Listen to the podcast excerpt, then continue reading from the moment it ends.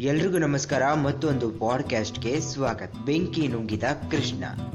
ಕೃಷ್ಣ ಮತ್ತು ಬಲರಾಮರ ಜೊತೆಗೆ ಗೋಪಾಲಕರೆಲ್ಲರೂ ಸೇರಿ ಕಣ್ಣು ಮುಚ್ಚಾಲೆ ಆಟವನ್ನಲ್ಲದೆ ಇತರ ಹಲವಾರು ಆಟಗಳನ್ನು ಆಡುತ್ತಿದ್ದರು.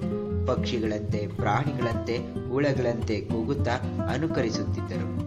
ಹಾರುವುದು, ಬೀಳುವುದು, ಉರುಳುವುದು ಮತ್ತು ಪ್ರಾಣಿಗಳ ಹಾಗೆ ನಡೆದಾಡುವುದೆಲ್ಲವನ್ನೂ ಮಾಡುತ್ತಿದ್ದರು. ಈ ಹುಡುಗಾಟಗಳ ನಡುವೆ ಕೃಷ್ಣ ತಾನೊಬ್ಬ ದೇವರ ಅವತಾರ ಎನ್ನುವುದನ್ನೇ ಮರೆತು ಅವರೊಂದಿಗೆ ಬೆರೆತು ಬಿಡುತ್ತಿದ್ದ. ಒಂದು ದಿವಸ ಕಾಡುಗಿದ್ದು ಹೊತ್ತಿಕೊಂಡಿತು.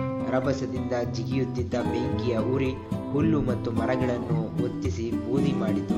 ಕಾಡಿನ ಕ್ರೂರ ಪ್ರಾಣಿಗಳು ಮತ್ತು ಒಂದಿಷ್ಟು ದನಕರುಗಳು ಹೊತ್ತು ಕರಕಲಾದವು. ಗೋಪರು ಕೃಷ್ಣನನ್ನು ಏನಾದರೂ ಮಾಡುವಂತೆ ಕೇಳಿಕೊಂಡರು. ಕೃಷ್ಣ ಅವರನ್ನೆಲ್ಲ ಕಣ್ಣುಗಳನ್ನು ಮುಚ್ಚಿಕೊಳ್ಳುವಂತೆ ಹೇಳಿದ.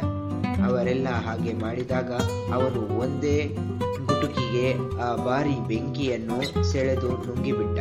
ಗೋಪಾಲಕರು ಮತ್ತೆ ಕಣ್ಣು ತೆರೆದಾಗ ಅವರಿಗೆ ಉರಿಯುತ್ತಿದ್ದ ಬೆಂಕಿಯ ಕುರುಹು ಕಾಣಿಸದೆ ಆಶ್ಚರ್ಯವಾಯಿತು. ಕೃಷ್ಣ ನಗುತ್ತಾ ನಿಂತಿದ್ದ. ಈ ಒಂದು ಪಾಡ್ಕ್ಯಾಸ್ಟ್ ನಿಮಗೆ ಇಷ್ಟ ಆಗಿದ್ರೆ ಲೈಕ್ ಮಾಡಿ, ಶೇರ್ ಮಾಡಿ, ಹಾಗೆ ಕಮೆಂಟ್ ಮಾಡಿ. ಎಲ್ರಿಗೂ ಧನ್ಯವಾದಗಳು.